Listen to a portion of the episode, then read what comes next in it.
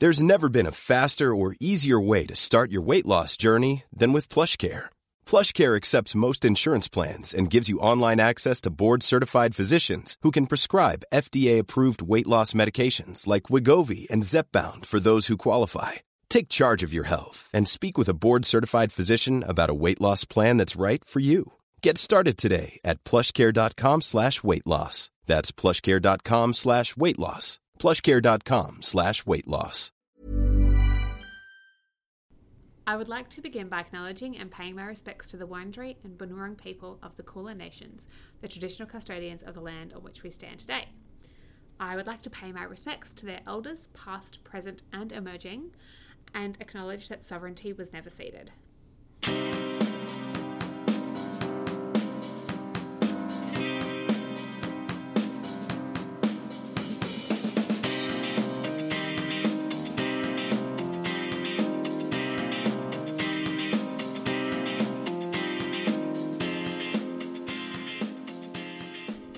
Everybody. Hey there. My name is Jane, My name's Kurt. and this is Made You Look, a podcast where we make each other watch episodes of our favourite TV shows and then try and figure out why we like the things that we like. And uh, it's a bit fun. Uh, I thought it would be more painful than it was, but last week was quite nice. Last week was okay. I really tempered my um, Disdain? my disdain and and really wanted to focus on what it was that you liked. So, and we might need to do that again this week. Yeah, I'm curious to see where this is going to go, actually. Yeah. I, I don't. It's still something that I'm processing. Okay, fair. Um, but what did you make me watch this week, Jane? I made you watch Jeopardy.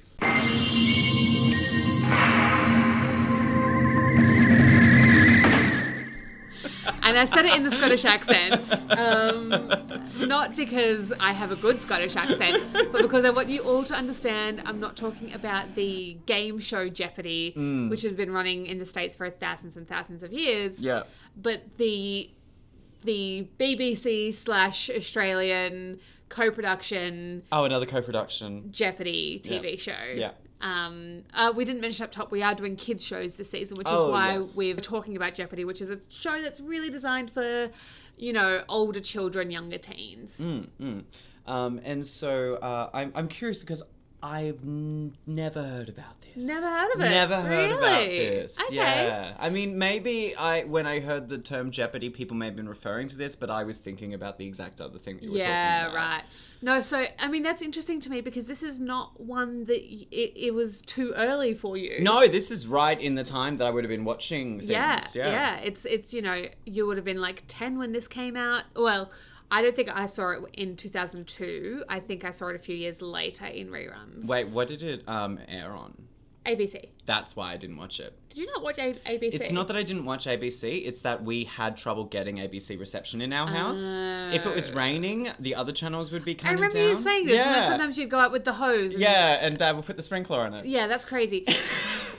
oh, the days of analog TV. Ah, yeah. Obviously, you needed some more conduction because water helps conduct things. anyway, so yeah, it was on ABC. So if you didn't get ABC or you had trouble getting ABC, that makes sense. This show it came out in 2002, as I said, and ran for three seasons. It is uh, a bit of a co-pro between a production company in the UK called Walk Clemens and and CBC CBBC, which is Children's BBC Scotland, Ah. and an Australian production company called Southern Star Entertainment, which is quite well known. It filmed uh, it filmed in Australia. Well, I mean, there were some parts in Scotland that were filmed in Scotland, but Right. most of the show is filmed in Australia. Um, reports vary on where it was filmed. It's meant to be set in the Blue Mountains. It and sometimes it said that it was maybe sometimes filmed in the Blue Mountains, but maybe it was sometimes filmed in the Gold Coast. And also, one report says that it was filmed in Busselton, which is in West Australia.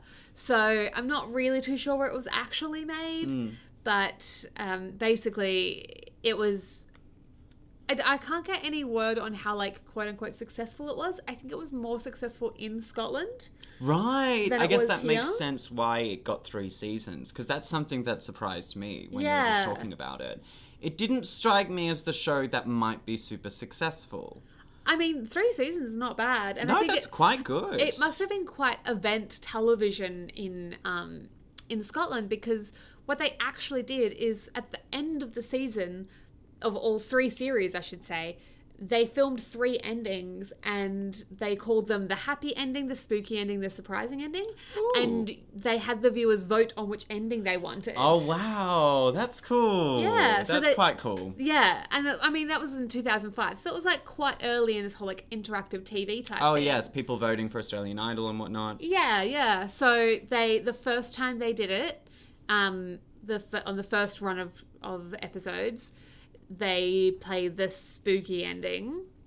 That was the one that went out, and then in the first lot of reruns, they also did it again, where you could vote for your ending, Oh, that's and they sick. got a different one. So that was the happy ending. So it wasn't necessarily that other people knew the different endings were out there, but they could get another chance to see them again. yeah, yeah. That's nice. and apparently nobody's ever seen the surprising ending. It's just you know it lives Oh. off in You in know, the cutting room ether. floor. Yeah, Yeah. yeah, So it's I mean it's quite a quite a good show I think, but we can talk more about that. That's all the production history that I really have. None of the names of the kind of creators, producers, executive producers were really familiar to me. Um, one of them definitely worked on a lot, has worked on a lot of stuff, a lot of soaps. But yeah, it's mostly British people on the production team as opposed to Australian. right. So I'd say that's probably why they don't seem super familiar. And I mean, I was seeing in the Wikipedia article that it's saying influenced by Blair Witch Project, but I'm just Oh, like, yes. it's, it's just it's it's just the camera thing. Yeah, but was- remember the camera thing was that that made it big. yeah, Yeah. So that was like they definitely took inspiration from that. Nobody had really done found footage. For a kid show? Well, I'm just saying, like before the Blair Witch Project. Oh, yeah. This whole thing of like let's use handheld cameras and just do. I mean, Blair Witch is different because it's entirely found footage. Yes. But this, the, the half the kind of idea of this generally was that you would think that after these guys were abducted or went missing or whatever it is, that you know somebody would find their tapes. Um, even Mm. and though the why whole the story is continuing. That's why we're hearing the story. that's why we're hearing the story. Even though the whole thing isn't filmed in that way, it's only intercut with that type of stuff. yeah. But yeah, it definitely took inspiration, and and that was very zeitgeisty at the time. Oh, yes. you know, having bits of video diary, you know, side footage type stuff. That's right around the time where YouTube web series has started happening. That were a lot of that as well. 2002. I Isn't don't that- know. Isn't that YouTube- wasn't that Lonely Girl? YouTube- YouTube, YouTube was like 2005. Wasn't 2004, I think YouTube launched. When was Lonely Girl? What is Lonely Girl? Uh, Lonely Girl 15. It was a long running like blog series vlog that like we realized was an acting thing when we, she kind of got uh, like brought into a cult and this whole Oh, thing happened. There was a relationship and there was like another vlogger who ended up being her love interest and you could see the storyline happen from different perspectives. Right, Um, right. But that was in 2006, so I'm way off. Yes, you are. but just is- to show you how much that um, medium, that that way of doing things, had a ripple effect. yeah, totally, totally. So yes, All that's, right. that's all I have for production history. Um, Should I get into show Yes, text? please. Okay, so I gave you um, episodes from the second season. Actually, I'll really quickly talk to you a little bit about how I watched this show. Okay. So I this show obviously like I said was on ABC Yes. ABC Kids. I have never really watched the first season of this TV show. Huh. I never saw it when it was on. I think because obviously, you know, these shows ran and then they ran in repeats and then they ran in repeats. So the first time I ever watched this show, I'm pretty sure I watched um, the second season 1st and then I don't think I missed the. Th- I think I missed the third season, and then I came back around the next time it was in repeats, and I saw like the last episode of the first season, but I've still never seen all of it. And then I watched the second and then the third season, and I've never seen the final episode. Really? Yeah, I've never, I've never caught it. Um, I mean, so you could now. I mean, now that I know it's all on YouTube, I might have to do that. Same provider as Parallax. Ex- yes.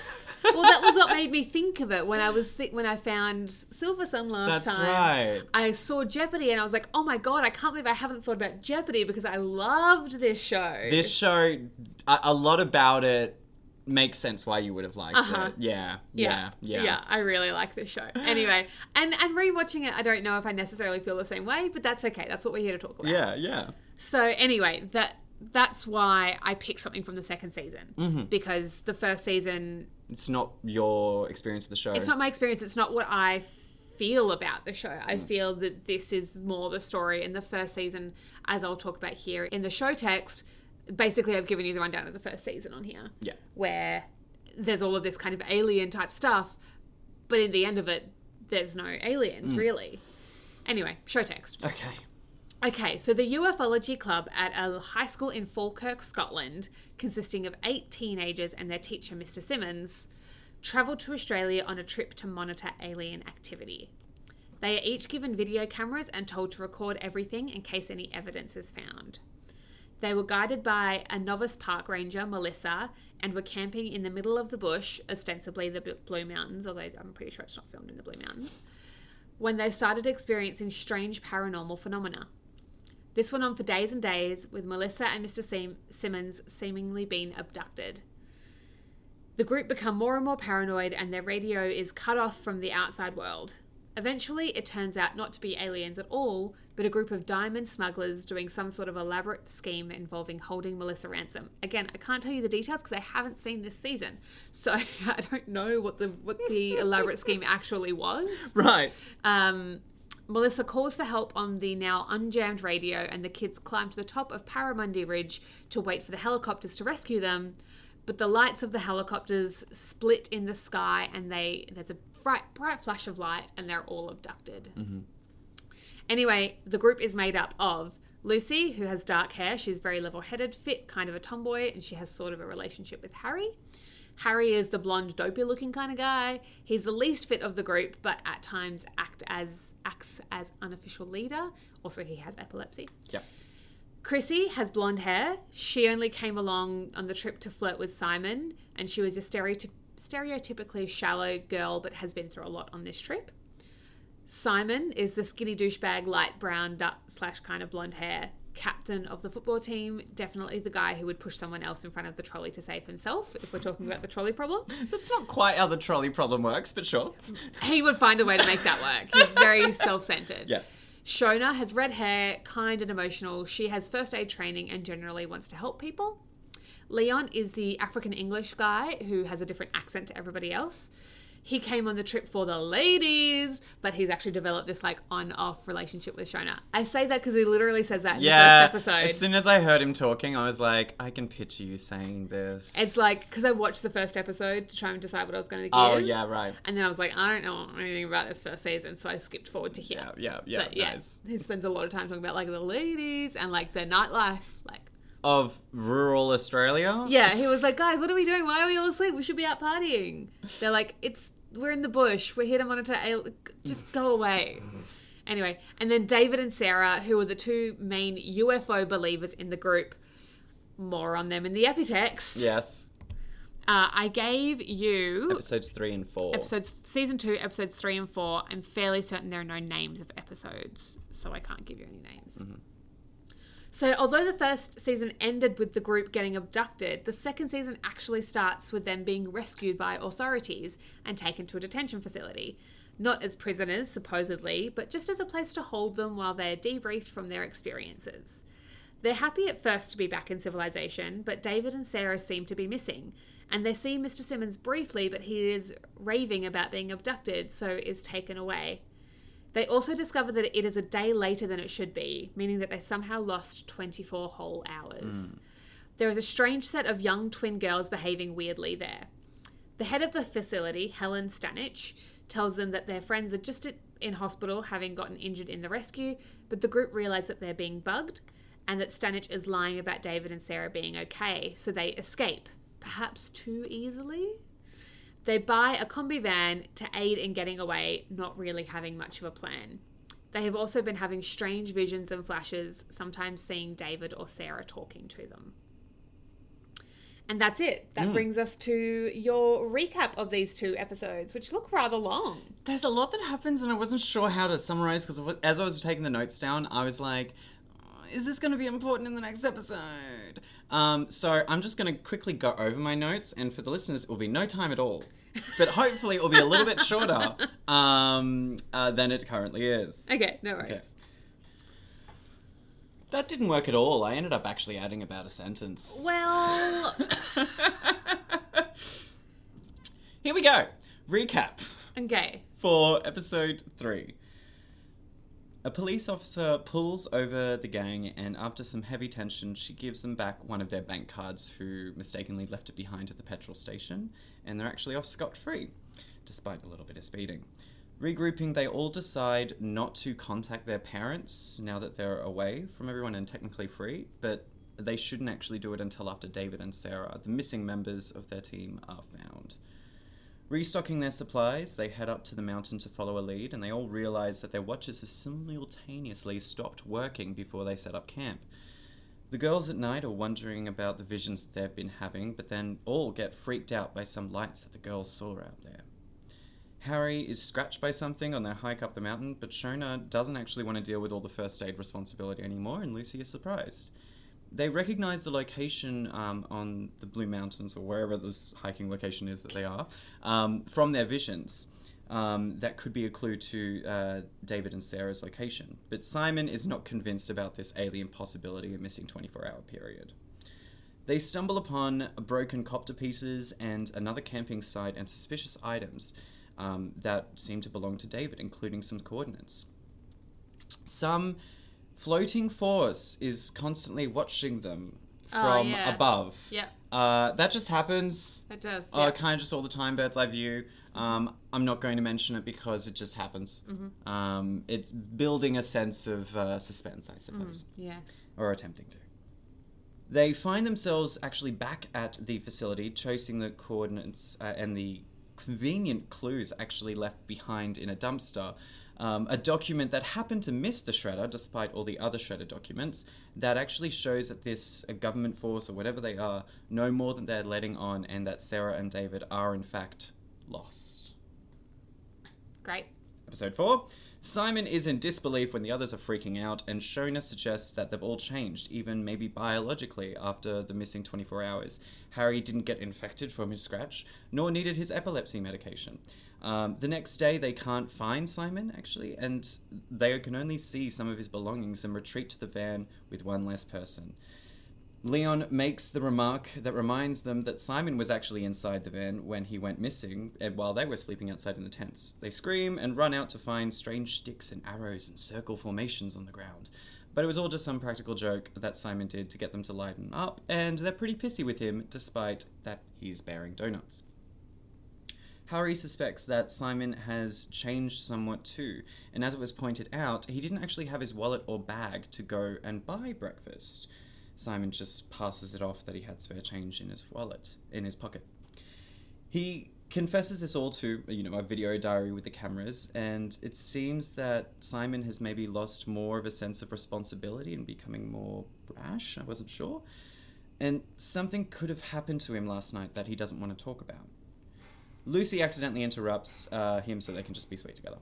Shona says that even. Hmm, Are you talking about Harry? I was talking about Harry, okay. sorry. That's Yeah. right. I was like, I. Harry was talking about Simon right. in the video confessional, how he's lost more of his responsibility and he looks different and maybe something happened to him that he Yeah. doesn't want to talk about. Sure, sure. And then, um, yes, Lucy came in.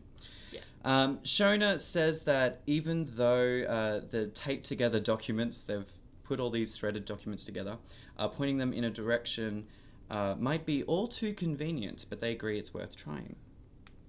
At first, it seems like the town is abandoned, um, and they quickly become suspicious of the local shop owner who emerges, but find uh, and f- find where to find this Ed guy who might know about what happened on that night, the missing 24 hours and the helicopters. Shona freaks out seeing these freaky twins step out into traffic and smiling, but they're not actually there as the camera recording suggests. But uh, from discovering uh, the farm that Ed is on, they realize Ed is actually Edwina, who believes in strange life and has seen bizarre lights she calls the Min Mins, and a helicopter going by. The government states that it was just bizarre military, uh, not bizarre, but standard run of the mill um, military exercises at Region 51. Keep going. out on the back veranda, Edwina gives them some astronomy fun and discusses the stars in the sky, including the twins of Gemini, and eventually reveals that she actually has twin grandchildren, um, and that they are the exact people that Shona has been having visions about. They stay uh, at the night on the farm despite um, the potential stranger danger because they don't want to continue roughing it in the bush. In the butch. In the bush. In the butch. Um, and the creepy shop owner actually earlier notified people in the last episode um, that they had arrived when they came into the town. Uh, and so this morning, unfortunately, he actually contacts Edwina saying that they're coming. And then cars are coming, and uh, the kids all get freaked out. But then Edwina tells them to just hide their combi van in the shed and stay out of sight and they don't know who to trust or what to happen, but they hide, and the government looking individuals dressed in black approach inches away from the door. They're behind. Lucy can't hold back a sneeze and Chrissy. lets one. Damn it. Chrissy can't hold back a sneeze and lets one out. And that's where the episode ends. Correct. Yeah. Okay. Reactions, I suppose? Reactions, please. Not gonna lie, I first thought got really excited and thought Jeopardy was like a kids' game show, and I was reminded of Go Go Stop. Not sure if anyone remembers that from uh, like early 2000s, late 90s Australian game show with you know kids from schools on it. Anyway, it's not that. Okay, this is a lot more intense than I was uh, expecting. I think I need to read that um, show and epitext a little bit more again. and start this again. This looks visions and believe and what? Okay. And here's our reason why this season and adventure will continue. They can't contact their parents in terms of what, just an awkward situation not being able to tell them what's happened to the other two people. Wouldn't their assistance be helpful in locating the other two people now that they can't trust a government source or something acting like it where they are currently? Hmm. This kid with the baseball bat, cricket bat, wait, yeah, Australian, looks very familiar to me. He could have been like a little brother on something like Parallax, or maybe, I don't know. Hmm. IMDbing him in particular because it seems like he's not actually a central figure but a supporting character that just shows up for no reason. And maybe he throws a little bit of humor in his little stature. Hmm. Not relevant. Okay, wait, I should focus. Okay, remember what's going on. Okay, Shona getting first aid shit. I don't understand why someone else just can't take a look at it. I don't. I mean, it's not like it's a really difficult thing to deal with. You put some antiseptic on a scratch. Maybe cover it up if it's bleeding. Okay, this is probably going to be relevant to something coming up like they're different now because of the visions. What, like she's had a behavioral change in terms of not wanting to help people anymore? Wasn't that like part of her shtick? She's they're changing as people. Simon still seems like a bit of a douchebag, and I don't think that's changed. Okay, don't really know what's going on here, and it seems like it's always going to be something that looks like aliens but isn't very um X Files without the movies. I keep realizing that I haven't like written down anything about the clearly kind of UFO looking static uh, surveillance image from above, you know, with the bird's eye view of the kids or the van. Should probably write that down. It's not convincing. It's too shaky and trying to look like it's a UFO uh, that it makes me think it's not. I will say that uh, while his attempt was decent, Simon shouldn't have used the arrow sticks um, because only the circle has that kind of spherical curve shape you always see with how people expect alien life forms or ships to appear. Um, you know, square, rectangular is more man made kind of angle structures. So Simon dropped the ball a little bit there, but I don't know why everyone thinks that you've been like brainwashed or did something sus. Region 51. Okay, look, I like Edwina's little ruffle of the hair and being a cool badass chick on a horse, but. Region 51. Mm. Children's Kurt, children's Kurt, children's show Kurt. Oh, on the back veranda. Oh, so Aussie, love it. Oh, it's nice. It seems like nothing happened. They had no reason to freak out about her. I mean, it is awfully trusting, I suppose, but yes, better than camping. And there's that natural sense to trust older people. It's oh oh no, the shop owner has contacted her. Oh no. Well, spoke too soon. Did she say like shit? Oh, oh no, she's gonna sneeze. Really, really. And sneeze. Okay. Oh, Jane, that's not fair. I don't even like this show, I think, at all, but now I really want to watch the next episode. Okay, that was too annoyingly kids' TV show cliffhanger. Yeah, that wasn't that wasn't fair. Lucky I had things to do, so I couldn't just accidentally binge watch Jeopardy because I'm oddly intrigued. Uh huh. Okay. But I I'm I'm like 90% sure it's not aliens. but given there are three endings, maybe it could be aliens. I don't know. Um, I don't think it's aliens in this case. I'm not sure if it builds to something else. I don't really care. I know you're not going to tell me Jane's got this look on her face that she I mean, wants I me to can. watch. I don't oh, mind. Oh, yeah, no, Like, no. Do you think you actually are in- intrigued enough to watch it, or do you just kind of want to know? I'm going to watch the next episode. Okay. I'm going to watch the next episode and be like, I'm here to tell you every time you think you're just going to watch the next episode and get any it's going to end on the answers- same cliffhanger? Yes. They'll be So, like, something's going to happen. And know- also, we don't really know what's happening. You know how last week I said that like both shows uh, kind of deal with this like heavily Oh, serialized, yes. very cliffhangery type thing. don't really um, finish a plot line in one episode at all, just keeps going on to the next and the Uh-huh. next, and all the information is kind of relevant as you continue on to try and piece it together. Correct. So this one perhaps not as much as yours. Yeah, but the problem with mine is that most of the content is also just action sequences um, that sap up a lot of the time as well. So you don't get as many of those details pouring through. Whereas this, I was struggling to like figure out, wait, is this important? Should I write this down? Should I write this down? Oh, what? What? I had to go back a little bit because, to be honest, I wasn't great with the accents. Right. Um, like just understanding. yeah, them. just understanding them. Yeah, right. Um, but I don't know. Maybe the Irish train announcing lady has helped me get a little bit better. So these guys are Scottish. Damn it! Yeah, I, I always offend people when I say that. Yeah, I wouldn't.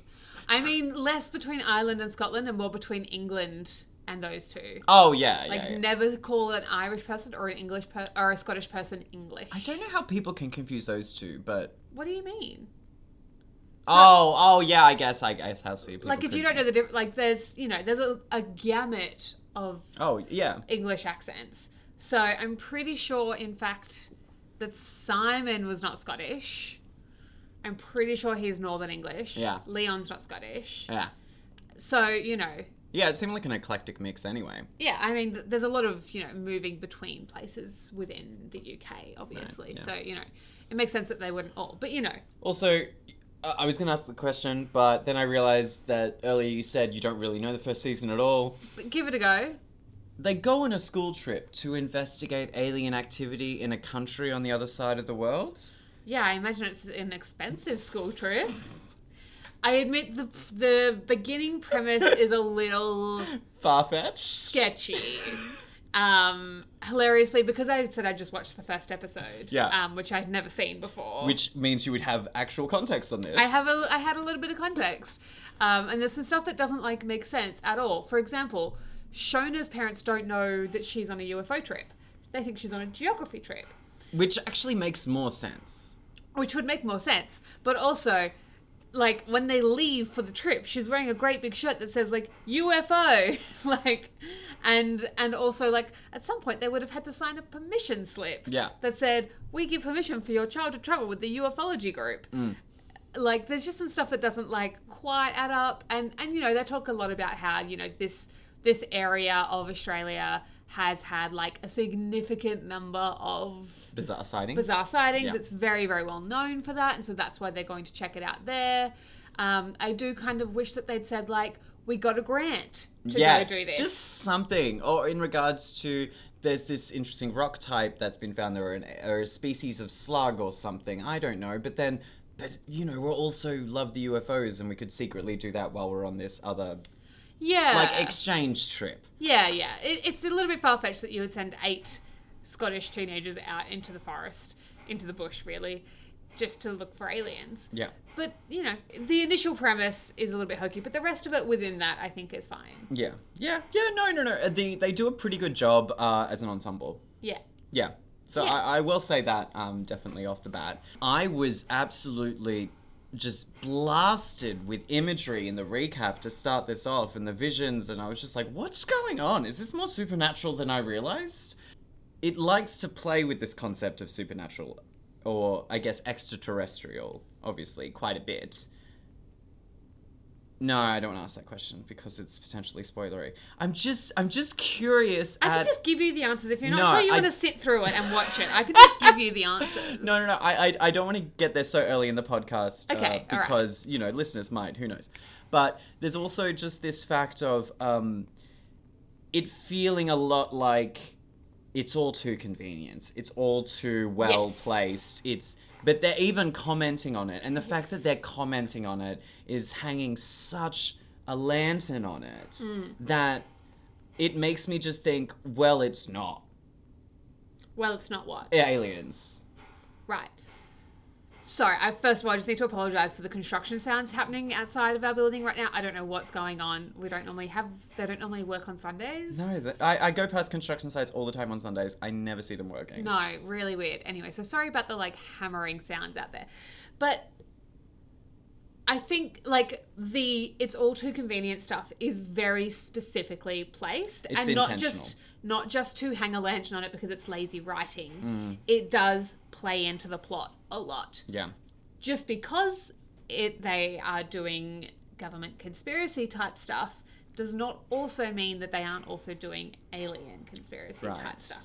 So I just want you to have that in your mind. They're two different possibilities. They're two, you know, things that probably play into each other. Yeah, yeah. You know, it's it's X Files. You know, Yeah. there's always government and alien conspiracies both alongside each other and playing against each other. Yes. So it's it, it is possible that both things could be true. Right, right, right, right. Um, and I think that playing with that tension of is it real, is it fake, what's a true story and what isn't, is definitely part of what I find intri- I found intriguing about this show. It was you know trying to work out what's true and what isn't. What you know are they just have they just lost their minds? Are they just traumatized, or are they actually seeing these visions? yeah. You know. That's the thing that's quite confusing to me, but because I'm introduced to them already having them, Mm. um, they're still fresh, but they're not like experiencing for the first time. well, remembering you're watching this the pretty much the same way that I watched it. Yeah, right. I didn't have season one. Yeah, right. So I came into the show having no idea that at the end of the first season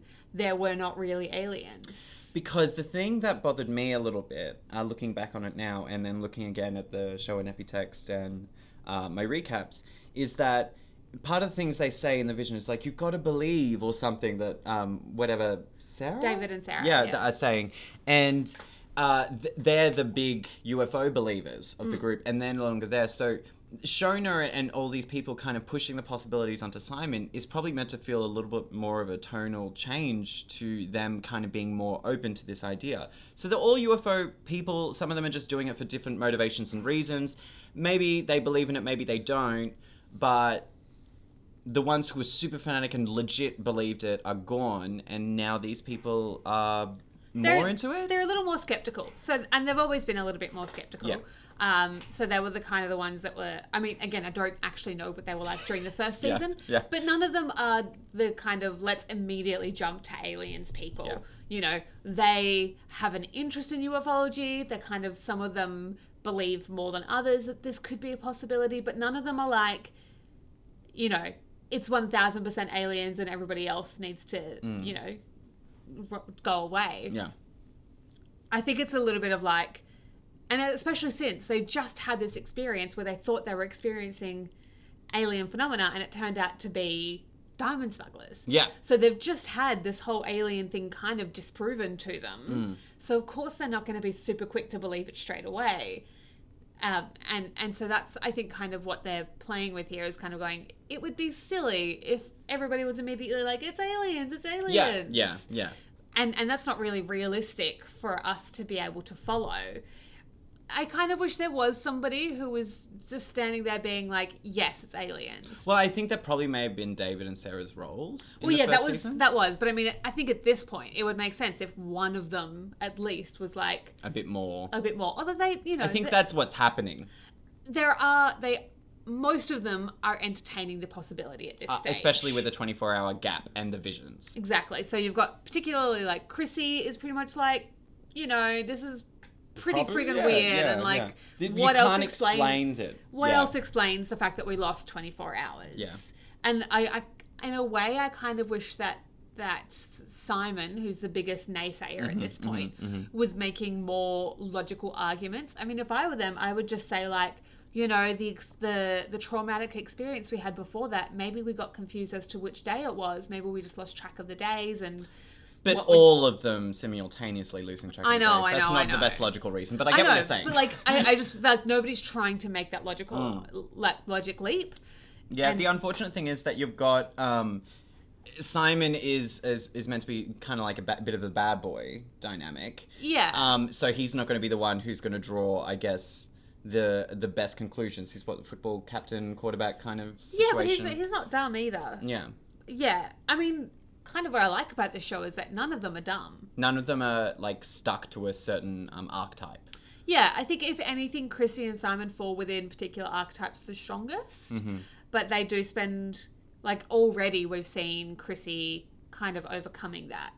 And there was a really bizarre look on Simon's face when he got in the van that night when they were changing positions, going back shaking shifts or whatever with the sleeping back into the tent, and why Harry is suspicious of maybe something happened that he didn't want to talk about, why he was skittish when he came back from the groceries with the donuts when he didn't have his wallet. And um, I, I, th- I was quite intrigued by that because I was like, there's something else to you, Simon, isn't there? But then I was like, well, I don't know. Actually, there's something I should have put in the epitext that might have helped you there. I kind of think I liked not knowing Yeah, okay. because that that was kind of more of the intriguing aspect when I was seeing it the characters for me because you know when other things were happening they were kind of expressing all of our thoughts. Yeah. It's fine to do that, especially it's a kids show. It's good to eh, have people think about these other ways that they could be mm. talking about it, but it does also mean. Even though we're trying to use doll's eyes and rose-colored glasses, we're repeating information a little bit. They do repeat information more than I like. I mean, uh, not gonna lie, I appreciated it sometimes, so I didn't have to go back and double check what I heard because I was like, I think they're gonna just say this in the next two minutes. Yeah. It, it did mean that um, I was more into the moments when things weren't being said, and there was more of this intrigue of we don't know what kind of was happening. Almost. This is not the right analogy, but I'm only saying it because it was twins walking in front of traffic that disappeared and they smiled at us. It's almost a little David Lynchian. like a little, just a touch. A tiny bit, yeah. Yeah, I mean, I'm, it's- I'm just struggling for another good analogy. I think they're definitely playing with that whole like let's make things as odd as we can just to highlight how um, unusual these circumstances are, which is a very David Lynch thing to do. Is just go like let's just add some weird shit in to show that this isn't normal. Like even just like the drinks that the shop owner brings out. Yeah, Yeah. They're like they're yeah they're gross and Green. green and neon. Um, yeah, they're definitely and every like you think about every character they come by in a shop is kind of weird. Yeah. Like you've got the weird little kid with the cricket bat, and Yeah. then you've got the weird shop owner with the thing. It looks like a major hippie. Even the police officer is, you know, kind of a little bit off, and they're like, "Well, why did she? Why didn't she give us a Ticket for speeding. ticket for speeding?" And you know, and they play that off as you know, well, it's because Harry was having a joke, but it's like, is it because Harry was flirting with her, Mm. or is it actually because there's something else going on here? I did enjoy the fact of good one, Uncle Ed. Once they got to the farm, Yeah. uh, and I was like, oh, okay, yeah, no, no, this this is nice because it shows you quickly thinking on your feet can sometimes work, can sometimes not. Yeah. Um, and that was quite interesting when I was connecting it a little bit more in terms of okay, wait, so he knows they're not whatever. I know it's they're part of maybe something else that is maybe a, a little not rebellion organization, but maybe some sort of people that believe in something different that are, you know, trying to figure out things away from government prying eyes. And so I'm figuring it's some sort of underground group and because they have walkie talkies. Uh, I figure I'm pretty on the money there. Yeah. Um, but uh, I can't really remember the specifics of, of their of their connections. Yeah. But I, I do appreciate just throwing those little things out there, and that's one of the reasons why I put it in my recap because um, hearing the strange situation around the twins and then being uh, directed to the Gemini twins in the star signs, and I'm like, what are you getting at? Mm. So it was kind of like in the the second episode made me a bit more interested because it was giving me a lot of information, sometimes repeated information, but then little bits of other things that weren't related Yeah. and and didn't seem like they're connected and i'm like is this connected and then it made me kind of want to research what the heavenly twins were and i couldn't remember their names or whatever for fucking else but um like actually look into the star signs a little bit more in terms of what the scales of libra are and all this sort of nonsense Yeah. um so yeah it's um I think, I think that's one of the reasons why I picked these two episodes. So, like, full disclosure, I didn't rewatch the whole second season to try and find a good episode. Yeah, no, no, that's Because fine. I also was kind of like, I remember that this show isn't as episodic Mm. as I generally like my shows to be. It's very cliffhangery, and so trying to actually work out where the good stuff happens could be happening over three to four episodes. Yeah. Mm. Similar to what the problem that you had last week of trying to find those those really excellent bits. Also, there's some stuff later on in the season with some kind of problematic depictions of um, First Nations Australian people. right Um, not the worst I've ever seen, but definitely not something that I think you would get past in 2000. in this and time would they still be um putting a disclaimer up about what? um featuring um people uh, who may have died Well, only of people who may have died. Huh?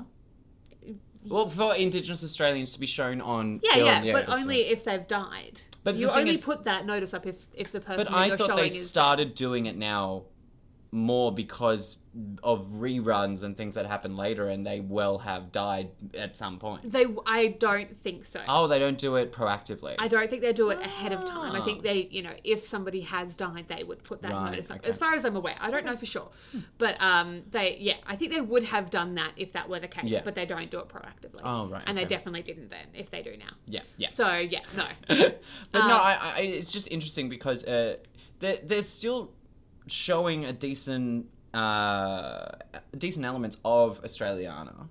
yeah, I mean, I think for a show that's made by Scottish people, it's pretty Australian. Yeah, and like the way the the police officer talks to someone, you know, that's pretty run of the mill.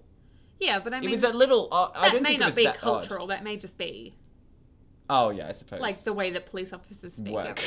everywhere. I think like the the Australian performances. Yes, that's I what I always wonder to. if um I, I don't know how exactly this worked, but if it's being written by Scottish people or British people, I kind of wonder if they had a chance for Australian actors to read it out and go like, eh, and just tweak it. and just tweak it, Yeah. you know, whether or not they would know the word veranda versus porch, that kind of thing. Yeah. You know, veranda. It's not. I don't think it's strictly Australian, but it's a very Australian term. yeah, and it's For- used so much. Exactly. Um, and like I- just, it's something that I, I I don't enjoy hearing enough because more often these days our very Australian words are replaced with words that are more neutral across different countries. I mean, sometimes that's a generalization. That is a generalization, but for when you got shows that are trying to, you know, make it in in, in America. What other things like- Australian TV shows are you trying? Are you watching? I I've been watching. You're skipping ahead to the end of the episode, Shane. Okay, well we can. We will we'll travel back. We'll circle back. Okay. Yeah, I was definitely just a little perplexed at what I was watching, even though I kind of knew. um, Like in the the, first genre episode. yeah, the- I guess. I trying to figure out what what the tone of the show was going to be. Yeah. Um, and in the second episode, I, I, I got more into the swing of it and was kind of a little on board with the mystery boxing. Yeah. I- Because mystery boxing is a little troublesome at times. yeah, and I think that this show can struggle with that. Yeah. I think it sets up a lot of things, and then towards the end, sometimes it drops some of them. As far again, having not actually seen the last episode, um, But you know what happens? but I know what happens. I have read like you know the episode synopsis for it. Yeah. and and obviously I read about the endings, so the different kinds Mm-hmm, of endings that they would have had. But yeah, I do think they do struggle a little bit with mystery boxing, but they're they're sort of trying to build that kind of a tone. Yeah. I think that they're. I think that it's difficult, and I actually think they did a pretty good job Yeah. at trying to create a mystery box show that isn't too complicated for kids to follow, but does have the feeling of the suspense and that wants to bring you back week to week. Not and partly for the character journeys because I think you, they've built a really good cast of characters that you do want to follow. So there's stuff to watch week to week, mm. but also the long-term mysteries or journeys are complex, just complex enough to follow without without getting lost and also to be interesting. Yeah. Nothing joins up exactly one to one. It's all kind of a little bit fluid and loosey goosey, which is what you need to have if you're going to set red herrings or, you know, to have twists. and not necessarily have a full plan throughout, not knowing how long the series might run. Totally, yeah. Because that's a very important issue, especially of children's shows. Yeah. Yeah. Yeah. So I think, you know, potentially at the end of the second season, I don't know if they knew they were going to get a third. So that's, you know, why I think they almost wrote themselves into a corner that they had to kind of do some maneuvers to get themselves out of. For the beginning of season three. for the beginning of season three. But then they do something, and each season is very distinctive too. Like Hmm. each season has a very, you know, kind of self-contained storyline. It's like Veronica Mars. It's got an overrunning big mystery. yeah, and they all feed into each other. So you know, the stuff that happened in the first season, particularly toward the end, does play a little bit into this one. You know, we, we do learn about David and Sarah, even though they're not characters anymore. What they did, what they believed, what they had, their belongings, it all plays into this season. Mm. And then in the third season, although it's kind of differently focused, they're focused on this other problem that has emerged but it emerged because of what happened at the end of the second Right, season. okay. So it's all it all plays into each other quite nicely. There are a few things that just get lost Yeah. along the way. I Yeah. think there's some stuff with these twin girls that doesn't Pay quite off. pay off or add up entirely, especially when you know what they do at the end and you're kind of like so I see why the twins were significant, but I don't know how. Or, yeah. Like I see how they're thematically relevant, but like how did they as characters actually contribute to this plot? Do they? Did you know what you were doing with them, or did you just throw them in to be creepy instead and you know get run over by trucks and not get hurt? Like, Yeah, I. It's a fine balance. I appreciate it. Not every piece of information needs to be relevant. You know, uh, you you do want to have some red herrings. You don't want to have to explain everything away. Um, so I do it. I, but I'm not sure of how much of that is intentional or how much of that is, you know, catching up, Which I trying think to is write why- yourselves out of stuff. which is why I think they do the clever thing of hanging a lampshade on how easy everything was, and having that opportunity to say like, we could just be hanging a lampshade on this because we wrote it badly. Or this could play into the greater mystery that they escaped too easily. and maybe we won't tell you. maybe we won't tell you. It is that they escaped too easily. We know that because the, the episode before this, as they're escaping, Stanich sees them escaping and Right. is like, "Okay, off they go," and doesn't try and stop them. Mm-hmm. So, like, I know that you actually don't know that yet, but we know as the audience that their escape was too easy, and so it's good that they highlight Oh, it. So the audience is, is not um, one step ahead of them, kind of necessarily. Mm, Well, the audience is a little bit ahead of them because Mm-hmm. they because they know that the escape was too. They know. I, as a viewer, know that Stanich let them go. Oh yeah, but not trying to keep the actual characters too far behind the audience by having them repeat. Oh, Exactly. it probably seems too easy, right? Yeah, exactly. So we do have them hanging a lampshade so that we're not, yeah, yelling at them, going, "That was too easy." Yeah. Don't get like they acknowledge that they don't know what that means yet. We similarly don't know what that means yet. So I think that they have a pretty good balance while also knowing that it's a lot more simplistic than if this TV show were made for adults. Yeah. Um, and I think most of that comes through in probably like dialogue, the repetition.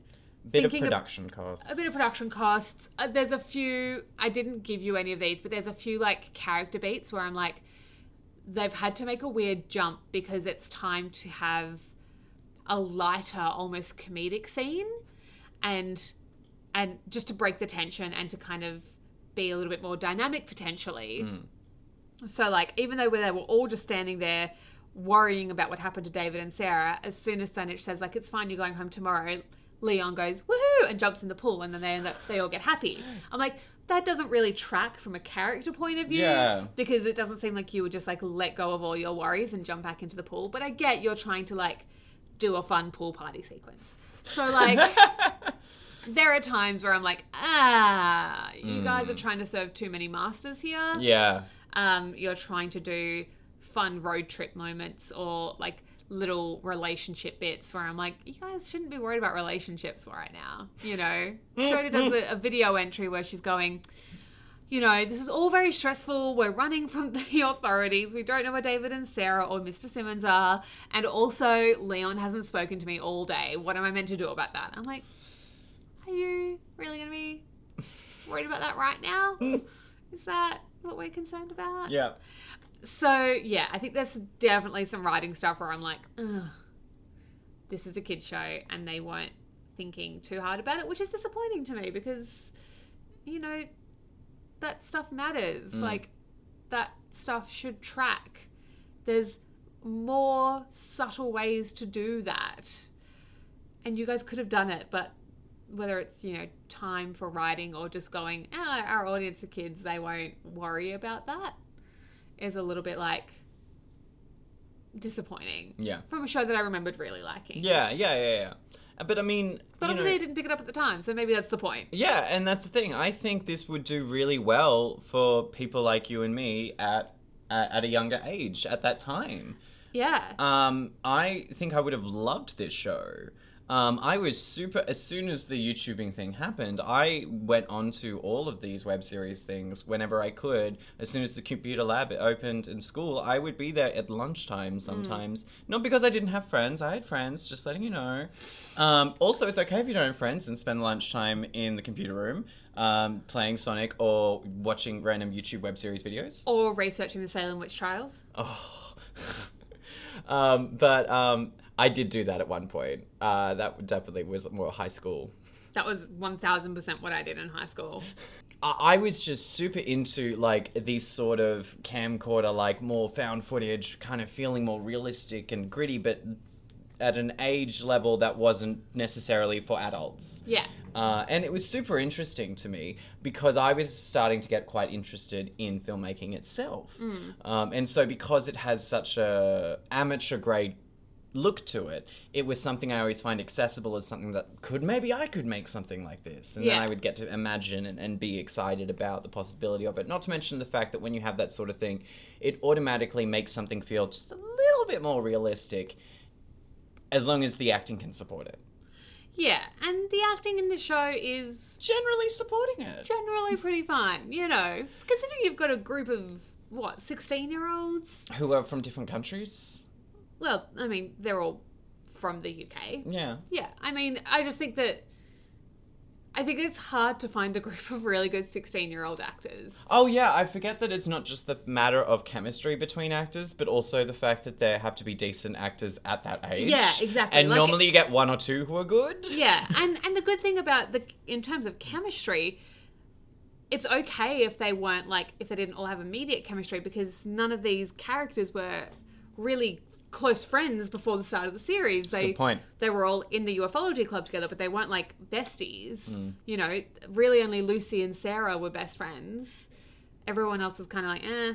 And now Sarah's not even here, so, And so that's one of the reasons why Lucy's the one who we're often seeing the visions of Sarah directly to. yeah, she's not the only one. No, no, no, no. They're, they're all commenting on it, and you do see I think other that's mothers why having it. I think but... it's interesting. You see, Lucy is very much like, no, we have to think like everyone else is kind of thinking about various different things at different times, and Sarah, uh, Lucy is always like, but what about David and Sarah? Yeah. she's the one who will not let them forget that they are missing two members of their group. pretty, pretty important. Pretty important, and Mr. Simmons. Um, who sometimes I call him Jerry, sometimes I call him Mr. Simmons. Right. Okay. Yeah. And they have mentioned Jerry Yeah. Yeah. And I was like, uh, it's fine. Yeah. It, it, I think it's good. All the characters are distinctive. Mm. All the characters. But uh, I, I- I'm going to say exactly what I said last week, or what you said last week, because it's a little more serialized. It's definitely got that element of I don't really know what Leon is like. Yeah. Um, because of the limited screen time he had in these episodes, or um, okay, so Shona is interested in this, but now she's changed and she's not. Um, like, you know, sure, there's, but uh, I was struggling a little bit with this big thing. We're different. Something has changed about us in, in the last 24 hours. I was like, but I didn't see you before. Well, I You didn't see them before I didn't see them before Um, either. But I'm glad uh, you included the fact that he had epilepsy. Because I was like, medication? Wait, what? Yeah. No, he- yeah, I think although you didn't see them beforehand, so we don't get to see the difference in their characters, the way that they talk about it Yeah. Is enough to, give you that sense. Yeah, and it doesn't It's feel not cheated. as it's not as um, organic as it would normally have been. But again, you think about it's a serialized story, but they were only releasing them week to week Mm, initially. So it's really hard to think like serialized storytelling is really hard to do when you're releasing week to week, particularly when it's for kids and you have to remember like remind them the stuff that happened. Right. So I think that's why it's a little inelegant. Hmm. I'm not necessarily saying that that's an excuse because I think obviously it can be done better. Yeah, and I mean, we've talked about this on other cartoon or kid shows a bunch in terms of, you know, just lazy writing. Yeah. A bit too expository. This is not necessarily lazy. This is trying to support the age group that it's targeted at. It's trying to support. I, I think it. I think it was. You know, a little. I think they overdid it a bit. yeah, they I don't did. necessarily but- think it's laziness. I just think that they overdid it a little bit. They were a little bit too on the nose with all of this. Like we've changed, we've changed. Instead of just having like smaller call outs of behaviors that are unusual, Mm. which would have given you the same thing. I a, think and a bit more subtle. Yeah, I Um, mean, I think that you probably do have to eventually get to a point where somebody says, like, yo, we're all different. Why is that? Why is that? But it did seem a little bit ham fisted at that particular Yeah. moment to do it then and there. Yeah. But, you know, I get Um, what they're going for. Yeah, so, but I, I will say that even though we think they overdid it, not by much. Not by much. It and. I think that could have easily been a capacity because this is something that a lot of children's shows really struggle with, and I think is often uh, something that higher ups are probably pushing down on the creation of this sort of thing for Hmm. because it's like this is it's too complicated. How are kids going to understand this? Yeah, whereas I jumped into the show at the age of what, maybe 13? Mm. Into the second season, not knowing what happened in the first, and I was fine. Yeah. But is that because they reiterate and explain Yeah, things and so helped you. Like, was that actually necessary for me? Yeah. So maybe they did make the right call. It's just frustrating for us as adults to see because it's not aimed at us. Yeah, yeah. And it's not meant to be watched and binged and watched episode after episode. Where you get the information again and then again in a different way, but then again in a smaller way because we already know and we want new information now. Totally. It's just more repetitive than it needs to be, but that's because it wasn't watched Okay. in this way by these people. well, rating. Rating. Do you want me to try and talk about why I like the show I always forget if we do that and then rating. Oh, we go we go different different ways. It's a good time to make me solidify my decision, I suppose. But Yes. um, you've given me a few reasons, but can you try and figure it out in one sentence? Yeah, I think so. I think the main reason I like this show is that it felt serious and serious kind- for a kid show. kind of but I'm saying as a kid when I watched it. Oh yeah, yeah. As a kid when I watched it, it felt serious and epic in a way that I always like my storytelling to be. Epic in scale, but um Personal. personal in character. Mm. So I think that's I think that's a kind of storytelling that I do tend to gravitate toward Yeah. is what are ordinary people like when Something this. something massive happens. How does that change you? Whether that's because you literally got abducted by aliens and they probed you and changed you, or whether it's just we've been on this deep, intense journey together, and how does that reflect in us and reflect us upon other people, and and you know what does that trauma do to us? The kind of paranoia and how that works in a group context, seeing people Yeah, mob sus- mentality. suspecting each other, that kind of thing. I just find all of those to be really crunchy character spaces to investigate. Mm. And also, it has um, complex mystery, which I also love, but not complex mystery that I can't also work out. And you know how much I love following breadcrumbs. Yeah, yeah. So the only thing is, this is one of those shows where I feel like uh, once you get to understand what it is, for example, maybe in season one, Diamond Cyclist, again, you don't know, you haven't seen it, um, I'm worried that it's going to be impossible for us to get to that conclusion. It's going to be a different story or for us to like you couldn't have guessed it even if you had all the pieces. That's the thing that I'm Um, just concerned about. trying to remember how the second season ends and if that's the case. I think it's not as beautifully laid out as every mystery I've ever seen. I think it's a little more simplistic and there is some stuff that kind of has led you down the wrong path or that they've focused on earlier on that isn't as important as you thought it was going to be. But all in all, I'm pretty sure. You could piece it together. Mm, I'm just worried there's I don't think- integral information they won't find out till the last or second last episode. It's not that you could piece it together, but it is that everything does add up. And Does oh, okay, yeah, that makes sense. It like makes sense. it's not that you would have guessed it early, but, but, once you know, once you know, it, more things make sense. things kind of fall into place. Yeah, yeah, yeah. So there is, I think there is like That- one or two kind of big revelations at the end where you're like, oh, I really didn't see that coming, and I couldn't have seen that coming. But now that I know that these things do, they do relate Mm. into this just differently to how I thought they were going to. Yeah, That kind of thing. that's so, that's that's quite a merit yeah. because that's still Not every, and like I said, not everything. I'm not saying it's the best mystery. No, but I also I enjoy it when there are some weird details like like I- I will say they're a bit much if they're constantly being a thing that pops in and out without explanation. Um, but I, I do like kind of odd things like twins. Like Yeah. maybe for this show not right. Um, but having a couple of odd elements because people are just weird. Yeah. Let's let's let's think a little bit about just they're in a completely different country, then also taking on different um, ways uh, that you know Australians socialize with each other. Um, you know this uh, different attitude. You've also got a bush outback dynamic. yeah, as I mean the fact that they're just in a, they're in an uh, an alien environment, exactly. and they're just trying to kind of get by and So there'll be lots of little things that anyone could look at that could think could be suspicious or headed towards a particular direction, but is just not purposely a red herring, but extra information that's intriguing but not important. It's kind of tantalizing. It's it's a tease. yeah. Um, and I don't mind that we get teasers that don't pay off because they build the world a little bit. I And- do mind when we get teasers that don't pay off. Teasers that I are, said a bit. If if you don't, do you think everything needs? You do like it when almost everything is because your writing needs to be I- efficient. I don't like kitsch for the sake of kitsch. Yeah. It's why I have trouble with David Lynch properties because I don't like it when things are just weird for the sake of them. But the thing is, I, it's not what I'm saying. I'm not saying weird for the sake of weird. I'm saying weird to make you think of something else, but is establishing a tone and a pace.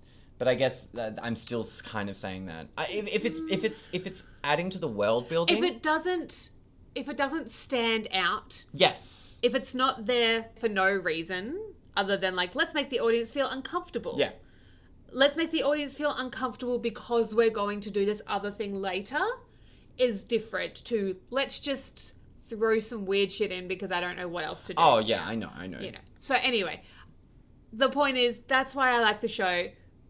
Big epic mystery, small intimate character work, group dynamic, paranoia.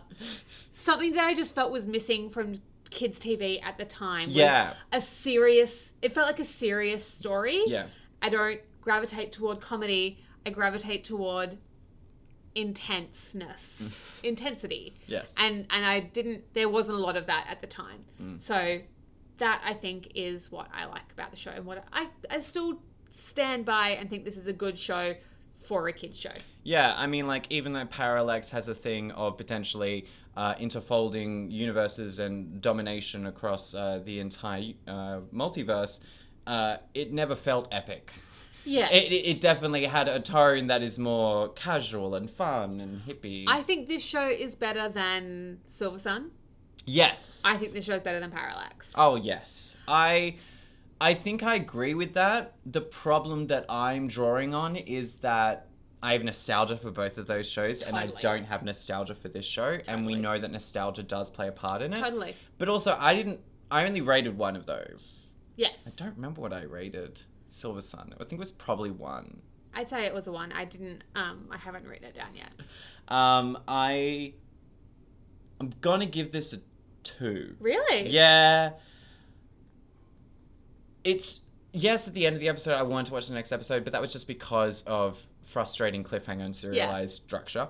Um so it's not something I while technically right now I I don't want to binge. I just want to watch the next episode, and I know it's probably going to make me want to watch the next one. But since they're short, I probably could get through a couple. Yeah. Because I did actually watch a couple of um, a lot more Parallax after I started looking for an episodes, or uh, like, an episode of Silver Sun when I was talking to about it with a friend, and um, it's kind of relaxing TV Yeah. as opposed to we do have our background TV, but this is something that I want to look at and actually pay more attention to Okay. because I'm I like again I'm hoping not weird for the sake of weird and I'm sure probably is the case because you know this is a limited budget across two entirely Mm. different nations um, in a kids show being aired in completely different places so it's amazing that it's actually this decent Yes, I think that's I think that's a big part of also why I have a lot of respect for the show and stand by it. I think they did the best. I actually they did really really well with the resources that they had. What I like about it is that you know although they may have had a similar budget to Parallax, it was a lot smarter with how it spent that money. Yeah. they didn't try and do real lots of lots of really big fancy special effects. Most of their special effects are very um very simple, very practical effects. and that way they won't be as obviously special effects exactly. And so I think in general they were just a lot smarter with where they spent their money. That meant that they could probably spend a little bit more on production value. I think the production value of this show a little bit better than Silver Sun. I mean, the shredded documents and the the tape together. I mean, how else is that going to look? I suppose. Yeah. It, it just looked a little. Some of this stuff obviously does look a little low budget at times, but I think it's it's but not it's okay to be, because it's also in a rural location. it's, it's literally eight kids in the back of the van. Like it's not meant to look fancy and, Yeah. and shiny. It's meant to look like eight kids in the back of a van. and it's smart by putting it in a bush, so you don't have to do a lot of other production costs. Yeah. for certain things, because Most of the sets are people's houses Yeah.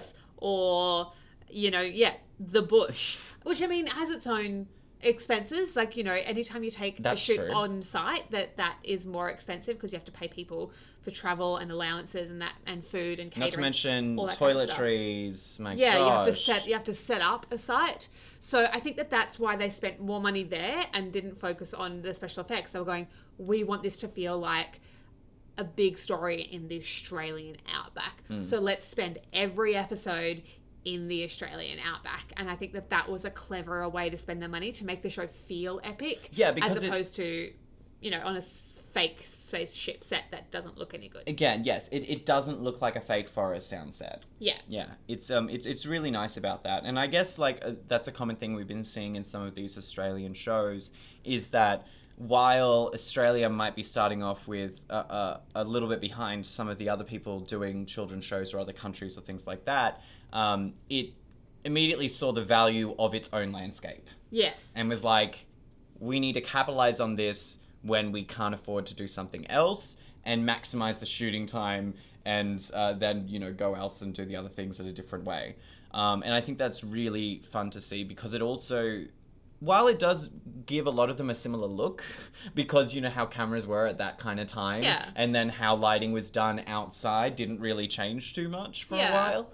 Um, it's it's nice that they have a kind of a look Yeah. for me. Um, maybe that's nostalgia playing into it, kind of like maybe my own memories are slipping into this weird CRT 4x3 format. I don't know. But it's it's kind of comforting. Yeah. Uh, and that's something that is very personal and specific to us as Australians from the early 90s. Yeah, but there's there's a reason nostalgia exists. Yeah, I suppose. Yeah. Um, but no, yeah, I'm I'm giving it two eyes because it's this conversation has definitely convinced me that it's it's done a pretty good job with what it's got. Yeah.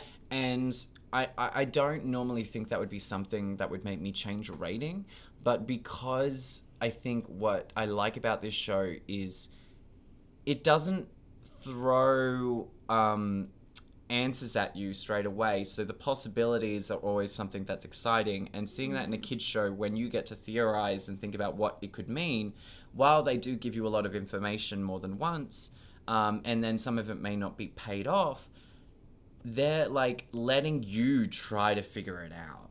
And that's quite fun when it's not a simple murder mystery. Yeah. Um, when it's something a little bit more complex, when it's maybe a government conspiracy, um, but not being like, oh, a government conspiracist. Um, you know, it's verging on that line now with the black men in suits, and it's probably going to a little bit. But I think they're doing it in a way that isn't dumbing it down for the audience as much as we're used to. Yeah. Yeah. And that's something I really respect. yeah. Um, so yeah, that's why I'm giving it the two dollars. Great. I'm, I'm quite pleased by that. Great. Well, um, moving on, I guess. yes. What's been in your eye this week, Jane? Uh, in my eye this week is the Netflix series Dracula. Oh, you got around to it. Yeah, I was I was bored and I'm uh, scrolling, and I decided to give it a go. Were you surprised at how long the episodes were, or did you already know this? Uh, I I mm, mm, didn't know, I didn't care. I Okay. I knew nothing going in, so I was okay. like, whatever. Yeah. I I, if anything, I was surprised with how short the series was. I didn't realize it was only going to be three episodes. Yeah, right. You so you finished it. I finished it. I finished it last night. So uh, similar to me, like the first two, didn't really like the third. Um, the whole thing was fine. I really didn't like the third. You really didn't like it? I liked the first 20 minutes and I I just didn't I, it didn't go in the direction I was thinking it was going to go and the direction it went in I think just lost a bit for me. I liked the theory in terms of why he has certain weaknesses but ultimately I felt that ending was a little weak. it was, and it just it was building. I don't. It wasn't building. That's the thing. It was trying to kind of each time it would. mm, I don't know. I felt that. I liked the uh, Helsing character. Yes, I think that Agatha was interesting. I felt that Zoe was less interesting, which was annoying. I think that just the the connect between this is the reason why you're what these weaknesses are. This is the reasoning behind your weaknesses, leading to him then deciding that he was ready to die Yeah. was just like not quite there. It indicated he was a much more um not selfless, but it Humane? indicated yeah, it indicated a more humane characterization to him than we had ever seen Yeah. before. It wasn't actually. There wasn't much evidence to prove that that's a choice that he would make in the future. Exactly, exactly. We I just needed to see a few more hints toward he has a death wish. Yeah, like the struggle of immortality. Exactly. That was never there. wasn't there. Other than other than things like I guess there's little bits like he wanted to figure out how to reproduce. you didn't He- want to be alone. He didn't want to be alone. So there was that. But, that's, that's- a that's, that's a fear loose. of that's if anything that's a fear of immortality and not a des- and not a fear of death. Mm. I don't know. It just that was a little bit disappointing to me and then I didn't like that in the very last minute, as he was drinking her blood, he kind of had her like hallucinate a romantic setting for them. Yeah. Because I would have much preferred if there was no romantic tension Mm-hmm. between Sister Agatha and Dracula, that it was really just like an intellectual battle Yes. between the two of them. Yes, And I felt like they, they, they kind of danced with the ideas earlier on. Um, and I kind of thought that when they didn't do anything romantic with them, that we were done with that, and it was kind of more like, okay, cool. It's just a, it's just a Cat and mouse game. cat and mouse, or even even if there's you know a connection that isn't romantic, that you know makes them both intrigued and and kind of inexplicably drawn to each other. That's fine, but yeah, the idea that in the end, as he's you know, I like I it's kind of sweet that he didn't want her to feel pain as she was dying, as he was killing her to kill himself. But I also was like, I just wish that it had been the two of them in a different setting that wasn't, Yeah. you know, snuggled up in bed. A little more, not dirty is the word, but I just didn't want them to be in bed. They were in bed together in that final vision, and I was like, no, that's not what this relationship ever was. That's not what I. That's not what I want Sister Agatha to, to be reduced to, because the whole point of her is that she was, she was more than just a romantic paramour for him. She was somebody who was who was interested in him as a person, as a theory, as a you know. And uh, humans became less interesting to me as time went on. Which humans? Humans. I'm saying uh, in um, the first episode, I was enjoying the nuns. Yeah. Then I think the the speech definitely went on a little too long because we're all just waiting for him to die. Yeah. Uh, second episode on the boat, okay, I was also kind of interested, and I was like, oh, you got this type, you got this type. Oh, gay one, cool. Um, and then the third one, I'm like, selfie dynamics and, and beauty and representation and and and social media and and I'm unrequited very- love I'm very torn on that. because it, it it's not that I don't think that there's a story or a message there. It's that it didn't feel like it fit in this show. Um, It could have, it could have, but it didn't feel like those were the tones that Dracula was kind of what fostering. what I think the disconnect was is what was it about Lucy? What would I don't think Lucy was as complexly drawn as she needed to be.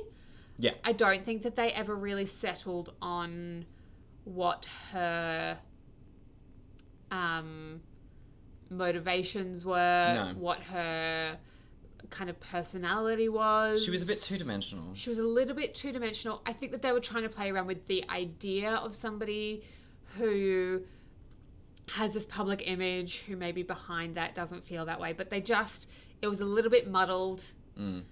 and and I didn't understand how that connected to what Dracula was looking for. Yeah. Because what Dracula said he was after is that you're the first person who hasn't, um, who wanted me Mm. to do this, to, to be this person for them. And I was kind of like, that's interesting. But that's only on Dracula's side. But yeah, but that, I don't know wh- why Lucy Hmm. wants that from you. Is it that she also has a death wish? Is it that she wants to be beautiful forever? Is it the immortality that she's drawn to? Because she also said that she she simultaneously didn't want to be seen by anybody. Yeah. Like it was just all a bit muddled the themes in that last episode. And it was kind of frustrating because yeah, I felt like I think it was pretty strong production. mm, yeah. I mean, Moffat, I'm so torn on Moffat. Oh, is that who it was? Yeah, it's Steven Moffat. Who, and he also did Jekyll, so he's very into this whole like let's take literary characters and and uh, twist those stories and What- see them in a modern setting. Yeah. So, and and Jekyll also similarly great for a lot of it.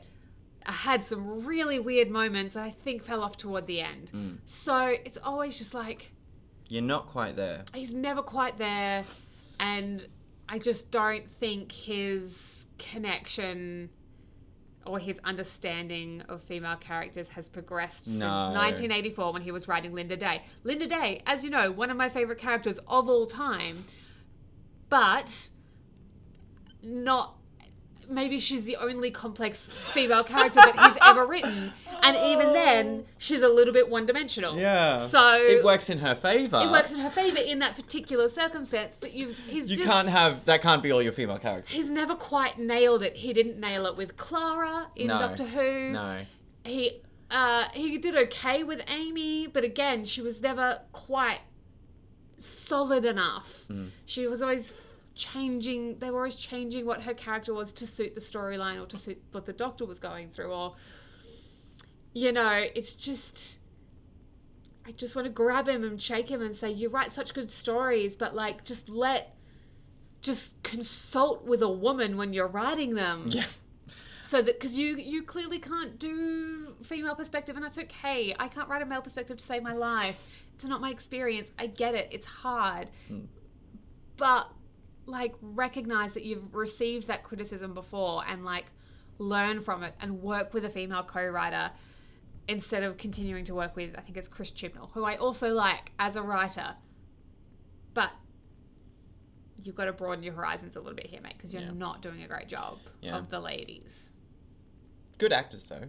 Great actors, Yeah. great performances. L- I love Sister Agatha. I'm not kidding. Oh, and What I a loved her. Great character. Yeah, yeah. It was really Again, strong. he got, he wrote one great character in this thing, one great female character at the expense of every other woman, at the Yeah. expense of Every nun in the nunnery. every nun and um, Oh, Mina yeah, and yeah, Lucy. Yeah, like who only got like this much. exactly, and it's always that kind of.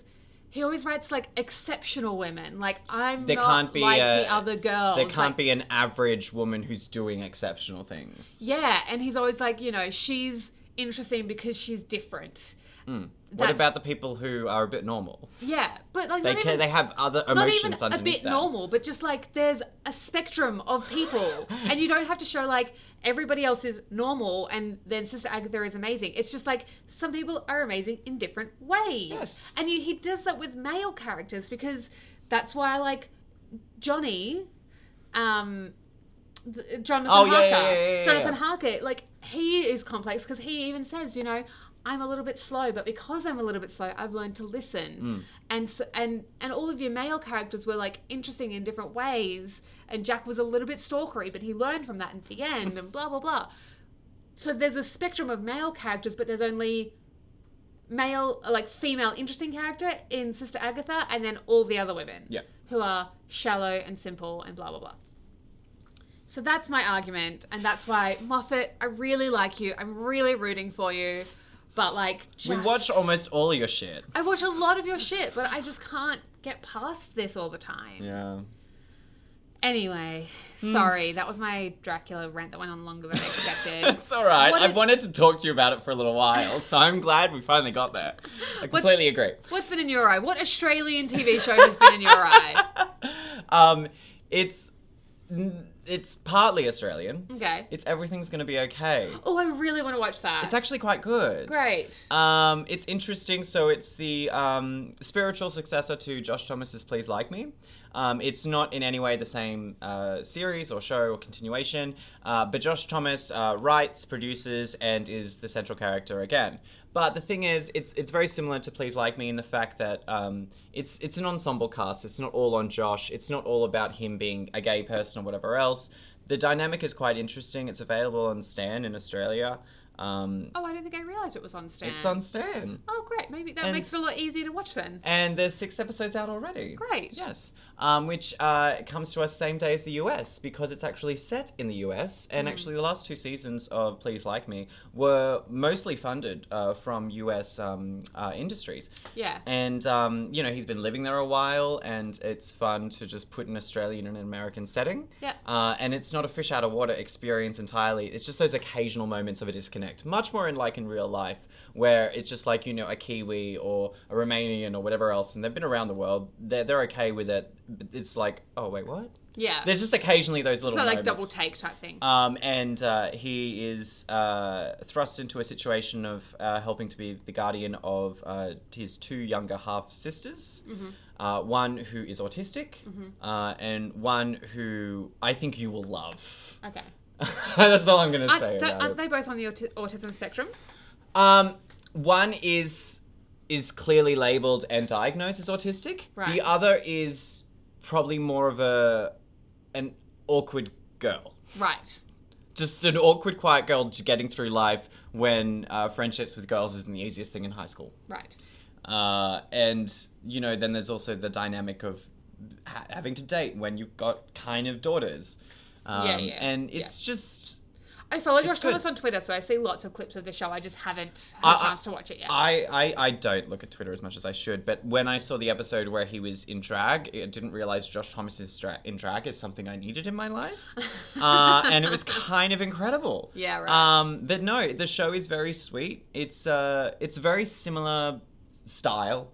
Uh, and similar feel. It's, it has the same, I think, or uh, composer or whatever, the, the da, da, da, you know, the same kind of notes or tones and that you kind of have in the background score. But what I love about the autistic character is that they're extraordinary um, at the piano. Um, doesn't stop them from trying to do other things, of course.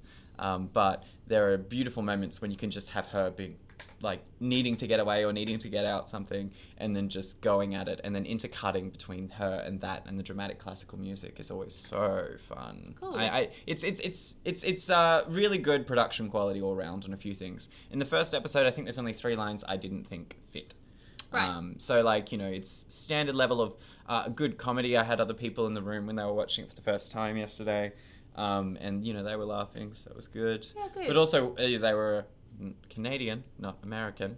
Um, uh, but you know they were enjoying a lot of the elements around it too. The first episode is uh, a double episode. Mm-hmm. I forgot about that and was almost late to a date last night. And uh, then it's 20 minutes episodes from that Yeah, point on. cool. Yeah, Great. yeah. I really recommend it. It's quite nice, nice little time. But Yeah. it, please like me if you haven't seen Please Like Me. Um, I'm not sold on this one yet. Okay. But I'm invested and Great. enjoying it. Great. Yeah. Interesting. Well, thank you very much for listening to us this week. I Mm. think that's all we have for you today. Yes, please uh, remember to rate, review, and subscribe Yep. Or Uh, uh, come like us over on Instagram if you prefer that. at You Look Pod. Um, you could also comment anywhere in the app section or review and stuff like that. yeah. However, however you want to engage with us, we're happy with. There's also an email address, jackarandamedia at outlook.com. All of those things are in our show notes. Until next week. Au revoir? Au revoir. Au revoir. Au revoir. Au revoir. An arid reservoir in the desert. Gosh. Goodbye. Thank you very much for listening. See ya.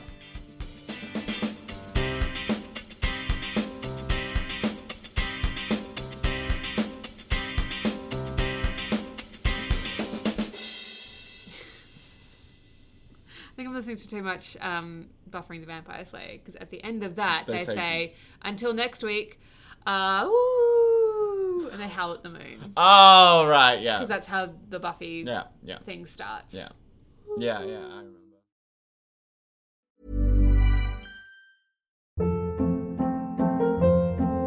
Hold up. What was that? Boring. No flavor. That was as bad as those leftovers you ate all week. Keke Palmer here, and it's time to say hello to something fresh and guilt-free. Hello Fresh. Jazz up dinner with pecan-crusted chicken or garlic butter shrimp scampi. Now that's music to my mouth. Hello Fresh. Let's get this dinner party started. Discover all the delicious possibilities at hellofresh.com.